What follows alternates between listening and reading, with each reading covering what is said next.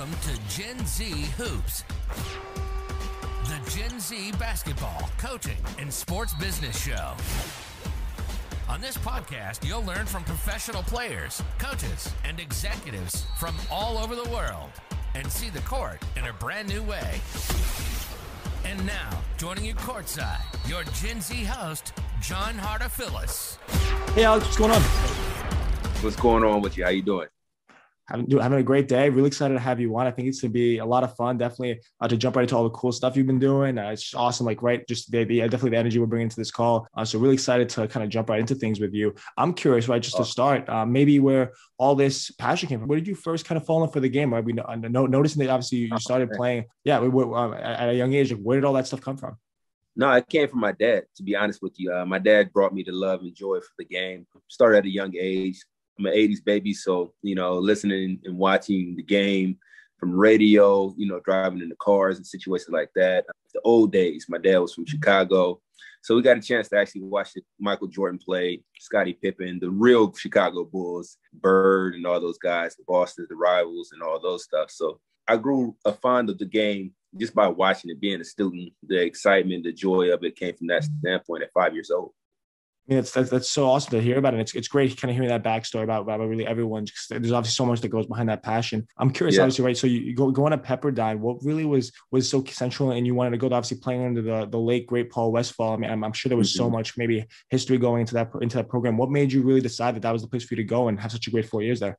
man, I just I just definitely want to you know contribute to what you said. Paul Westphal was a, a monster, a hell of a player, and even more of a, a gentle giant from that standpoint the love and admiration that he had um, just for a human being, you know, and, and to shed some light onto the story of actually how I came into Pepperdine was all because of him. You know, him being a, a coach at that time, a head coach, his first time being a head coach, he had one scholarship I didn't know nothing about. Um, me coming from California, I had an AAU coach that actually had the opportunity to taking me and a lot of other players out to Malibu you know, and um, I didn't know what Malibu was. I, I, had no clue, you know what I mean? A kid coming from Compton, California, um, I thought it was a facade from that standpoint, you know. So we loaded up the truck, hopped in the van, all got to Malibu. It was a long trip, so I was really sleepy at the time just from driving on PCH Road, seeing the beautiful things at that standpoint. When we got there, it was literally like a, like you know, a heaven's gate opening up um, in Malibu. So I was really shocked and wowed from the beauty, from the fresh air, you know, all those things. The senses was heightened from that standpoint. And when I got into the gym, I saw Paul Westphal. I saw the assistants. I saw so many kids warming up and getting ready. So I was like, okay, this is going to be really fun. To go back to the standpoint of me, uh, me graduating that year, I was almost on the verge of going to um, a prep school, Salisbury Prep School in Connecticut. So I had my mind made up from that standpoint that I was going to go to prep school, do another year, similar to what my brother did. But I was um, introduced through this open gym, open run.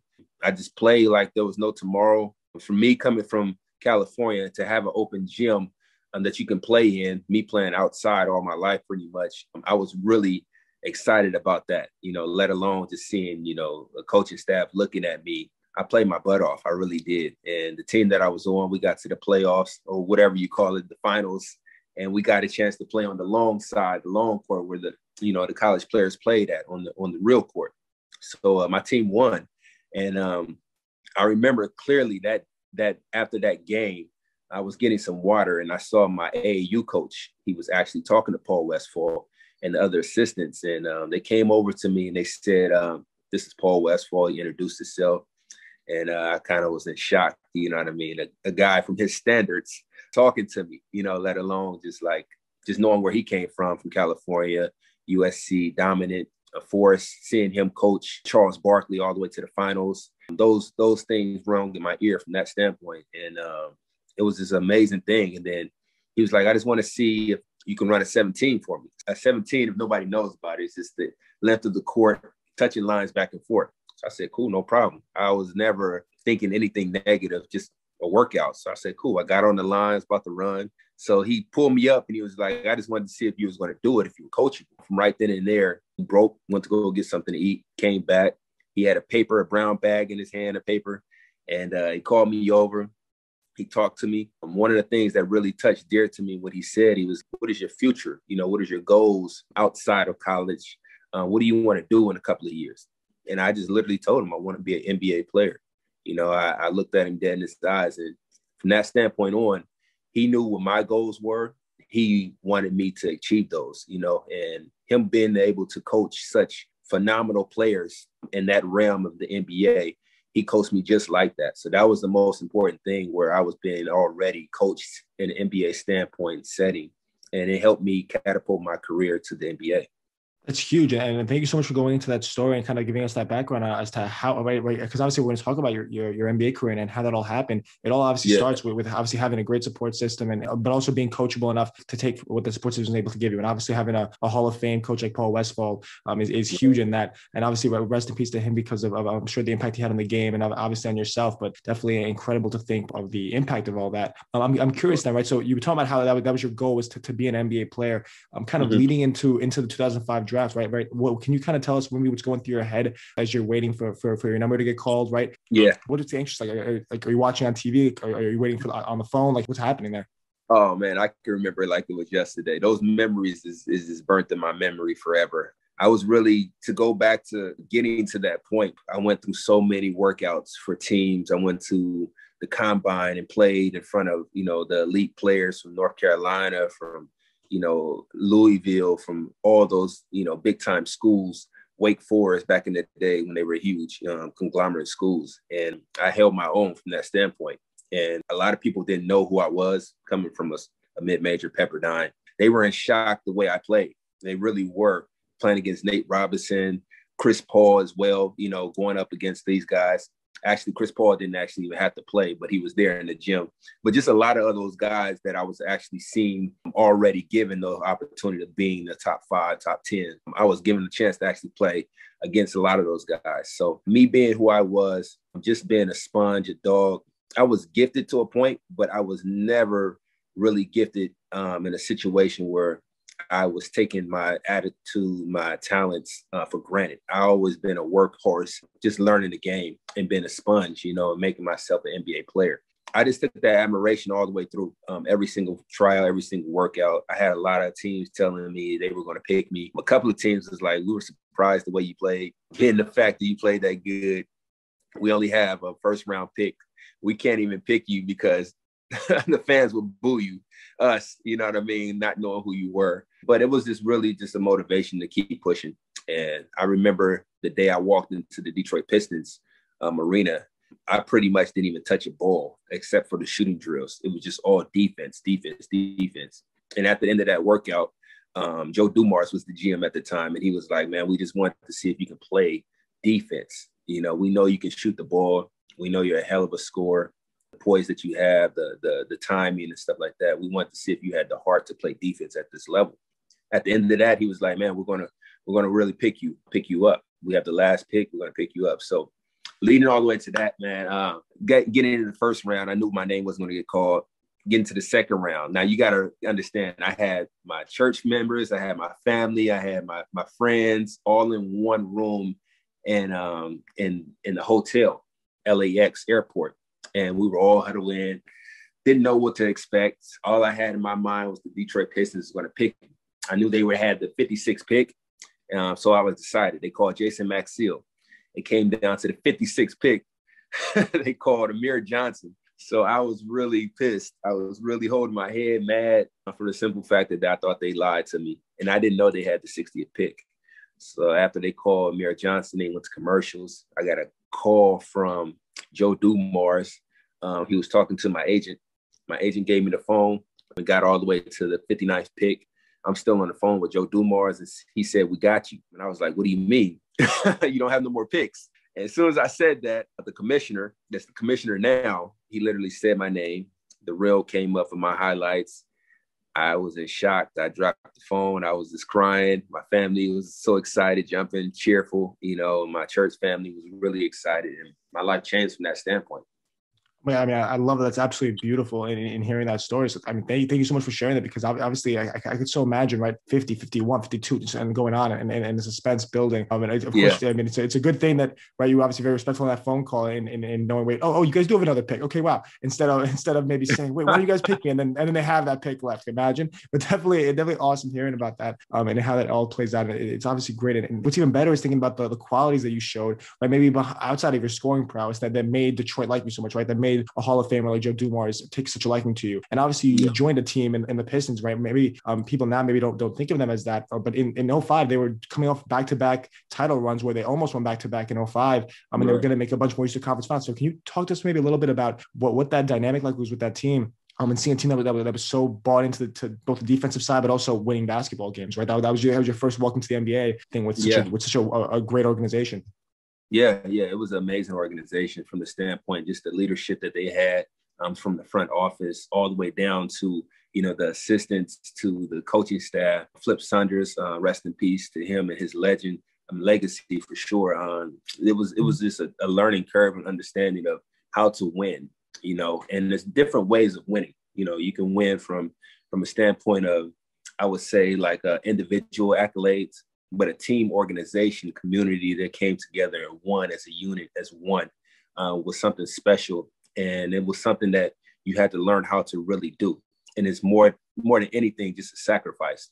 What can you bring to the table and what you're willing to sacrifice in order to make this circle a whole you know? So i learned a lot of valuable lessons from great athletes. I can go down the list of the guys that was on this team you know lindsey hunter chauncey billups rip hamilton uh, rasheed wallace ben wallace all those names tayshaun prince all those names were guys that actually made themselves who they were they weren't known household names. You know what I mean? Those were guys that were left behind and thought that, you know, they were finished and done and they made themselves who they were, let alone they made themselves as underdogs that they were a reckless organization where nothing was going to come in that way. If you're going to get a win, you're going to definitely have to actually fight for it, you know? So that leadership, let alone just gave me some, some toolage to understand how to go about outside the court and in the court, you know what I mean, on my daily walk. And it, it brought so much structure for me to carry on throughout my career later on, all the way up to this point, you know. So I really owe a huge,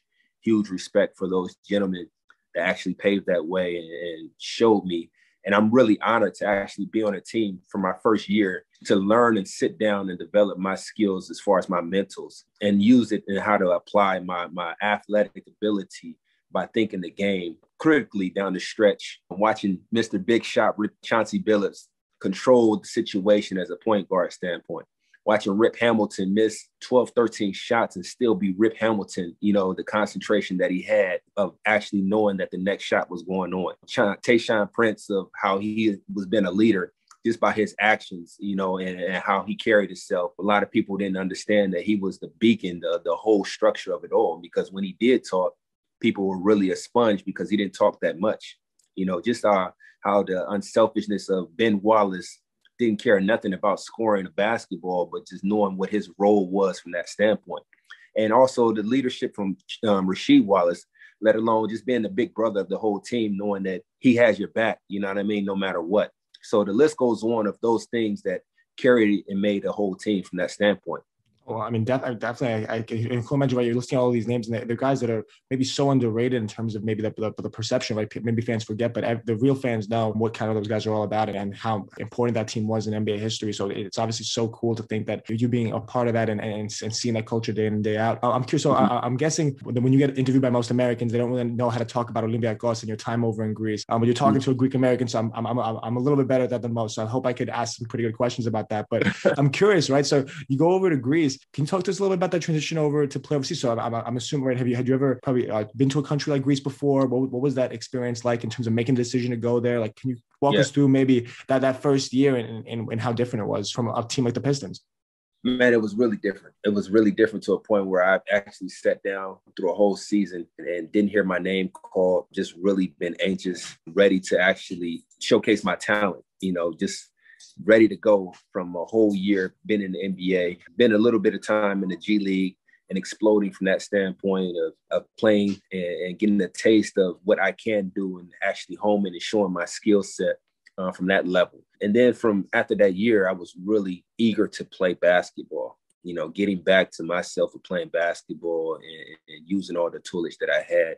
And um, I knew that those guys weren't going away as far as next year. Detroit Pistons actually had me to go back next year and, and sign with them but I felt that the same situation was going to happen again. Me going to the G League, uh, me going, sitting down, not seeing my jersey for a very long time. So I was really just thinking about the next opportunity. And my agent at the time, he introduced me to uh, Olympiacos. I knew nothing about Europe, literally nothing at all. Um, I didn't know nobody um, that played in the Euro League. I didn't know anybody that played in Europe, let alone, you know, just had no way of actually getting information so what I did was I took a trip to Olympiacos, to Greece, Athens, and I saw the beautiful, wonderful things that it had.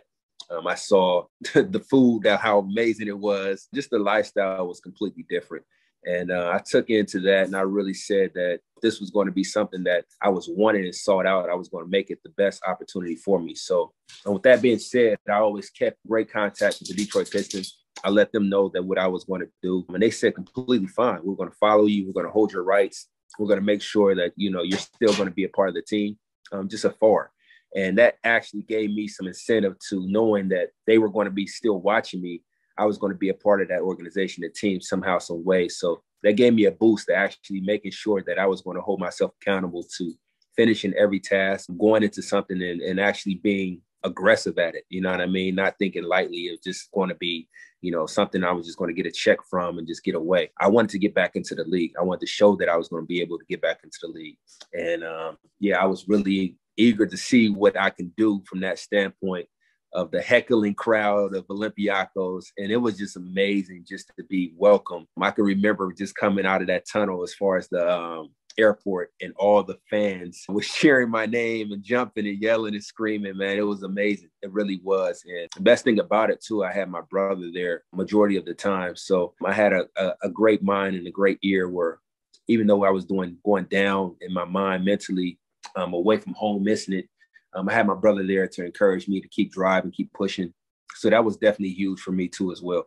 I, I, can only imagine and, and, thinking about just obviously the, the atmosphere and especially just in terms of how crazy the fans are there in terms of like coming out of the airport right everyone's screaming your name. Oh, can you can, tell us a little bit about, i'm curious about your your reaction i mean about you from your first uh, Panathinaikos or Olympiacos game right? Obviously the yeah. one of the greatest rivalries in all of sports. That game itself is incredible. And we went yeah. one time when I, when I was over playing Greece and everyone was, they were shooting flares in the in the in the gym and I was like whoa what, this, what is that this makes the NBA look like kindergarten like what is happening right here? This should never none of there's so many things happening that would never happen in an NBA game. Can you kind of talk to us a little bit about maybe right? So you're sitting there in layup lines, and you're looking up, like what is oh, going on? I got Tell, I got a yeah. million stories as far as the rival, the stuff that goes on, and just the craziest things, man. I mean, the flare guns was definitely one of them where it was kind of alarming. Like nobody's going to say anything at all. Like I'm dribbling the half court against CSKA, and I see a flare gun go over my head and hit the other team's rival fans, you know, in the chest with a flare. I'm like, what the heck? and you got to play through it. Also, pepper spray, you know what I mean? Because the fans are getting crazy. The the police rioting and and spraying pepper spray, and it's a cloud of pepper spray over your hit your your face, and it's all in your eyes. And we had to play through it against uh Partizan. You know what I mean? I remember those games vividly. People throwing melting hot quarters and launching them at the stands. Um, hitting my my trainers in the eye, and he has a bloody eye, and he has to run into the to the locker room and stuff like that. Crazy things, you know, Panathinaikos, oh, the list goes on. They would have huge speakers right underneath over us. So every time the coach would call timeout, they would blast music so we couldn't even hear what the coach was saying. They threw a bunch of water as far as the fans when it was time for us to warm up, and they wouldn't clean it up. You know what I mean? While the other team, Panathinaikos, would be warming up fresh and ready, we would have a puddle of water on our on our side. so the list goes on of the things that went that we had to go through. But I really loved, man, I can't express that. I love the sirens, the yelling, the heckling, even more so just playing against the enemy as far as the, the opponents. Disquieting those teams' fans was the most, oh, the most exciting thing for me, man. It really was. I don't know why it was, but it was, I can play through that atmosphere. And, you know, you got a kid coming from from Pepperdine where the fans were like, you know, it seemed like 10 or 12, you know, the amount of fans that were in those gyms as far as Panathinaikos, a lot Olympiacos. You know, um, I remember one conversation I had with our, our, our leader, Scoonie Penn, at the time that played with us in Olympiacos. And we were literally stretching. And I was like, this is literally the first game of EuroLeague. And we played Tau. And I was like, where are their fans at? And he laughed at me. He was like, man, you really think their fans can come in this gym? Like they would kill them. so I was like, oh man, what have I gotten myself into? But yeah, it was just amazing feeling. It definitely was. It's so cool. It's incredible because so many people are gonna be so enthralled by your NBA career and thinking about the Pistons and oh, I can't wait to listen to that part. And that was uh, honestly one of the most fun segments I've ever recorded and thinking about you know the flare guns and the quarters and and, and, and the speakers. and I, I, said three, I said three things, you said, but I missed like another five or six that you mentioned. So definitely uh, a lot of fun thinking about all that craziness. Also curious about all the great guys you played against. Maybe that maybe people in the U.S. don't know about, right? Like Big, Big Sofo, right? Everyone called him Baby Shaq. He's yes. one of the most polarizing guys maybe ever, and people don't know about him. Or you know, guys, of course, other guys like Papanikolaou and, and people like that, that maybe had short stints in the NBA. Um, do you have any? Uh, like, yeah, oh my God, people like that too. Where I watch them now playing for the Greek national team, and maybe I yeah. kind of know who they are just because of, of, of my heritage, but so many other mm-hmm. people don't. Can you kind of talk to us a little bit about maybe that, right? So everyone maybe thinks about, oh, you were teammates with NBA greats like like Rip Hamilton, uh, Ben Wallace, yeah. But there's also so many other guys you played with in Greece that I'm sure you also uh, think similarly about. Yeah, for sure. Like, um, you know, I, I, played against a lot of great Americans, you know, on that team. But as far as the Europeans, it was it was an awesome collective unit. You know what I mean? And they were the they were the glue for the team for sure. And the list goes on. Olympiacos was was full of a lot of people that actually was dominant, you know, in their their arena as far as the uh, where they're from. You know, Lithuania I had Macijauskas, you know, who was an assassin as far as the three point range. Sophocles, the guy you mentioned, if you saw this guy, you would think Godzilla. That's the first thing that would come out your mouth. You know what I mean? So I can't lie to you. I was really happy Sophocles was on my team. You know what I mean? and I remember calling for pick and roll every time for this guy, and I was wide open. Like I was wide open every time. Yeah, but Rusi's was another guy. Um, he was in you know his his younger days um, as far as just developing and knowing you know what he could and can and can't do. But he's a force to be reckoned with as far as right now, as far as the national teams and stuff like that. But back then he was really a great prize to have, you know, a seven footer that can spread out the, the the lane so I can actually drive and you know what I mean, get rid of the big man so I can dunk on whoever that was coming up next. You know, the game was really fun playing with these guys. It was really fun for them welcoming me knowing where I was coming from. I was really just a sponge to knowing, you know, their their history of where they came from more than anything too well. Even though it took me a long time, I was a little naive uh, from the standpoint of just me just opening up and being like well-rounded of really embracing the culture of what has in front of me. It took me a minute. I'll be honest with you. And then once I actually started to really welcome it and go out, enjoy the the, the fruits and labors of, of what Athens has to have, talking to the, uh, the team, you know what I mean? Not just being a loner. Um, my game went to a whole nother level. So I really respect those guys for actually taking on that slack of me being a, a silly young kid from that standpoint and really opening it up. And we should have accomplished a lot more great things. But at the most important thing, um, we got a brotherhood for sure. So I call those guys my brothers for helping me and pushing me my first year. Oh yeah, Lo- love hearing about that, and, and it's incredible thinking about the, the, brotherhood that you made and all the all, all, the guys there that you play with. And of course, there are definitely some other Americans and NBA guys that, that made up those rosters as well. Mm-hmm. Thinking though about that, I, I, have to ask: Were there any maybe words? I, I know you, it was it was years ago when you were in Greece that maybe you still remember to this day. Any any Greek words that really stuck with you? Oh, there's, there's, there's there's there's one right answer. Oh, you already know. The first one is Malaka for sure. you already know. And the, and Malaka means a million things, and it can mean one thing. You know what I mean? It can mean so many things. In Greece, everybody's so relaxed and calm. Avre means, you know, that means tomorrow. You know, like relax. We'll do it tomorrow. Everything's tomorrow, tomorrow, tomorrow. You know, like I wanted internet, and I was so adamant about getting internet uh, everything was tomorrow. And I remember I had to force them. I had to really sit out of practice to get internet, man. Can you believe this? You know, so until they actually took me serious, I had to sit out of practice for those standpoints. So it wasn't always peaches and creams from the from the organization. You had to actually pull a card or two to actually get things done. But uh, for the most part, it was just a, a great experience for sure so much fun hearing about that. And, and thankfully, you, you, did get the question right in terms of what was the one word that you remembered all these years later, right? Of course, is, is, it has to be Malaka.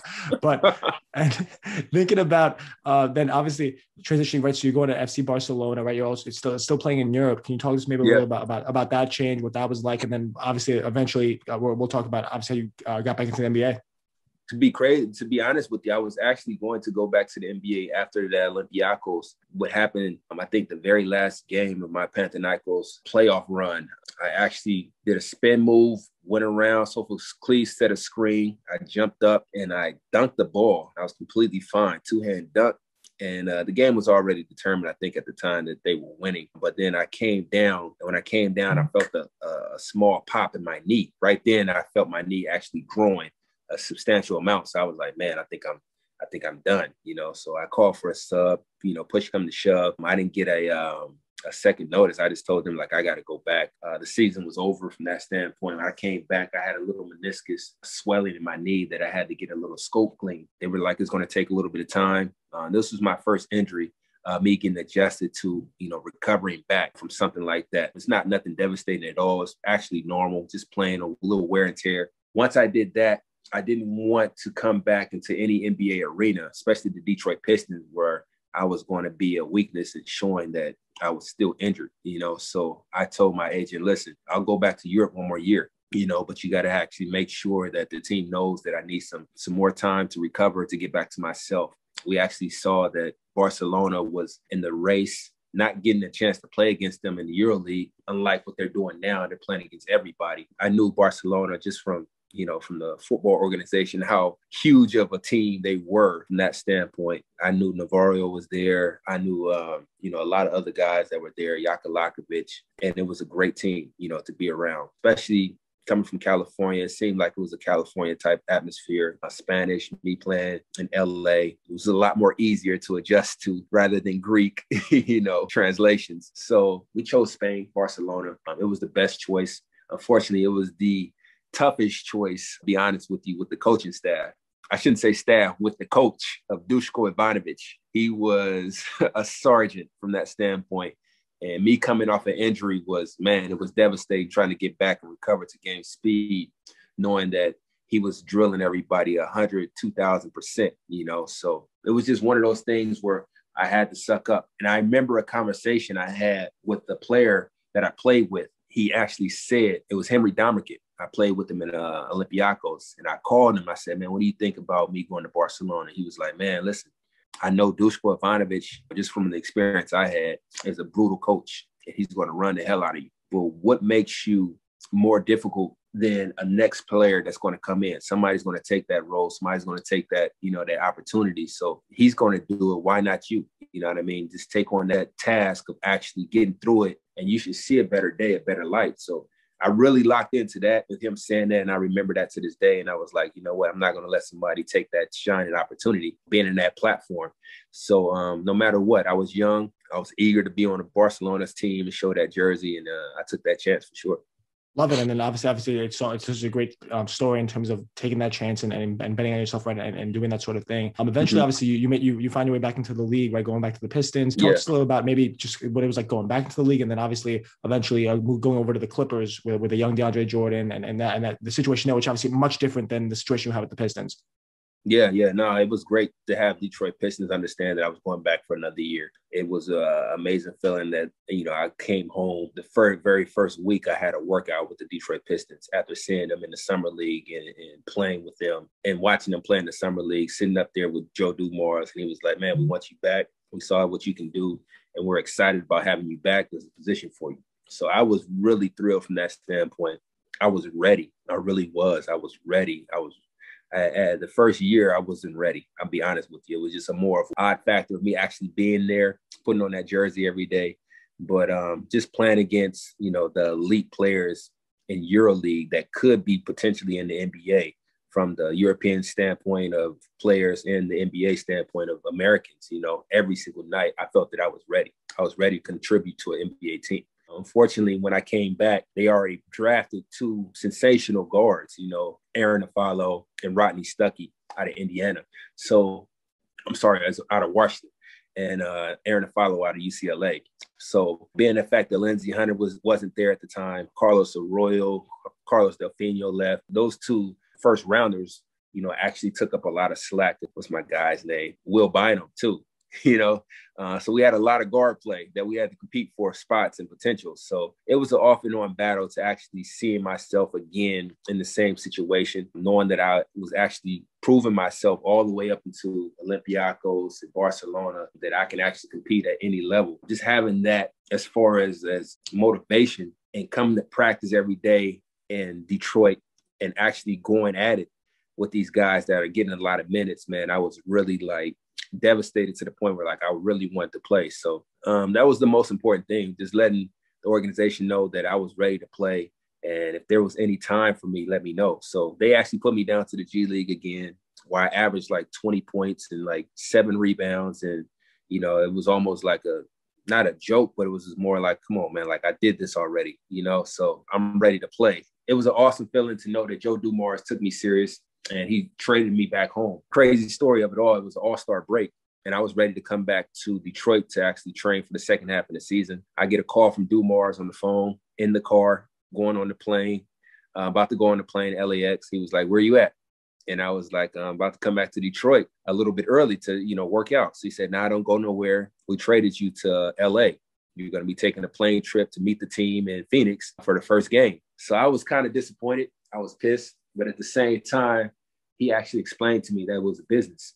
And it was more than anything, no hard feelings at all. He wanted to see me play. He saw that I was mm-hmm. unhappy, and there was nothing he can do from that standpoint, just being a GM. You know, he wasn't a coach, and uh, he tried to push me to get the coach to actually play me when there was time. I took it with a grain of salt. Like I was really happy to be with an organization just all the energy that I had as far as playing that actually had a spot for me to play. The Clippers playing so terrible that year, I was like, there's no reason for me not to play. You know what I mean? So I was happy about that standpoint. Being in LA, being an LA kid, seeing my family play, uh, watch me play, seeing my my friends watch me play, my high school friends, my you know everybody that actually knew me. It was really fun from that standpoint, just being in LA. It's got to be so much fun playing for your home crowd, and I, I can imagine definitely. I think thank you for going into detail about that phone call because it's something that I'm sure so many NBA players have to have to face all the time, and it's, yeah. it's incredible having that little insight on, on what that kind of that phone call is like. From from that point on, you went over to Italy, and that's kind of where you've been for the last few years. I'm curious maybe how, how that's been going for you. Um, being over there in Italy, playing over there in Italy, enjoy, enjoying life um over there, six hours away. Yeah. No, no, it's amazing. You know, I embrace the culture of just the European style, on and off the court. I really feel comfortable here. Um, it's no stress at all. From California, but at the same time, on the outskirts of of just being comfortable um, in a way where I can actually see my kids grow up. Two daughters that I have, that they can grow up in this environment. Um, it's a lot of things that's going on outside of the realm of politics and a lot of other things that I don't feel comfortable going back home to to the U.S. right now um, dealing with those issues uh, unless they get resolved and that matters. So me just knowing that my kids are, you know, bilingual, they're learning Italian, they're learning, you know, me teaching, talking to them in English. They're learning so much in a timely fashion where they don't have no stress of competing against anything, but you just enjoying their family, their grandma, their their grandpa here, and uh, it's a lot more free time where we can actually just enjoy ourselves as, as a family more than anything. Oh, that's so huge and, and the lifestyle decisions right and, and, and all that kind of background on, on, kind of the decisions that you made but also maybe how your kind of careers put out for you. It, it's incredible to think about in, terms of looking at your career in its totality and all the stops you made and all, all, all, that all that cool stuff that happened there. I'm curious about some of your entrepreneurial endeavors um, especially thinking about right Act-Right premier sports and, and right and then that whole agency thing. So i'm curious but you've been doing yeah. that for a while. What, what kind of made yeah. inspired you to start that no, I I, I got to give it up to my uh, to my partner Philip Scott. He's done an amazing job just holding down the fort as far as me playing basketball for so long. We started Act-Right Premier in 2008. You know what I mean? And the time that I've actually been there was only time in the, the, the window that I had as far as the summertime to get back and give back. Um, but he's been holding on so long throughout this, you know, throughout this trial of keeping the brand strong, you know, Act-Right Premier. So I'm Ackroyd and he's Premier as far as his name is Philip Scott. So we merged the company of Ackroyd Beer together, and we've been actually been able to touch a lot of lives as far as the youth, as far as training style of what we have, as far as the mentorship that what we have.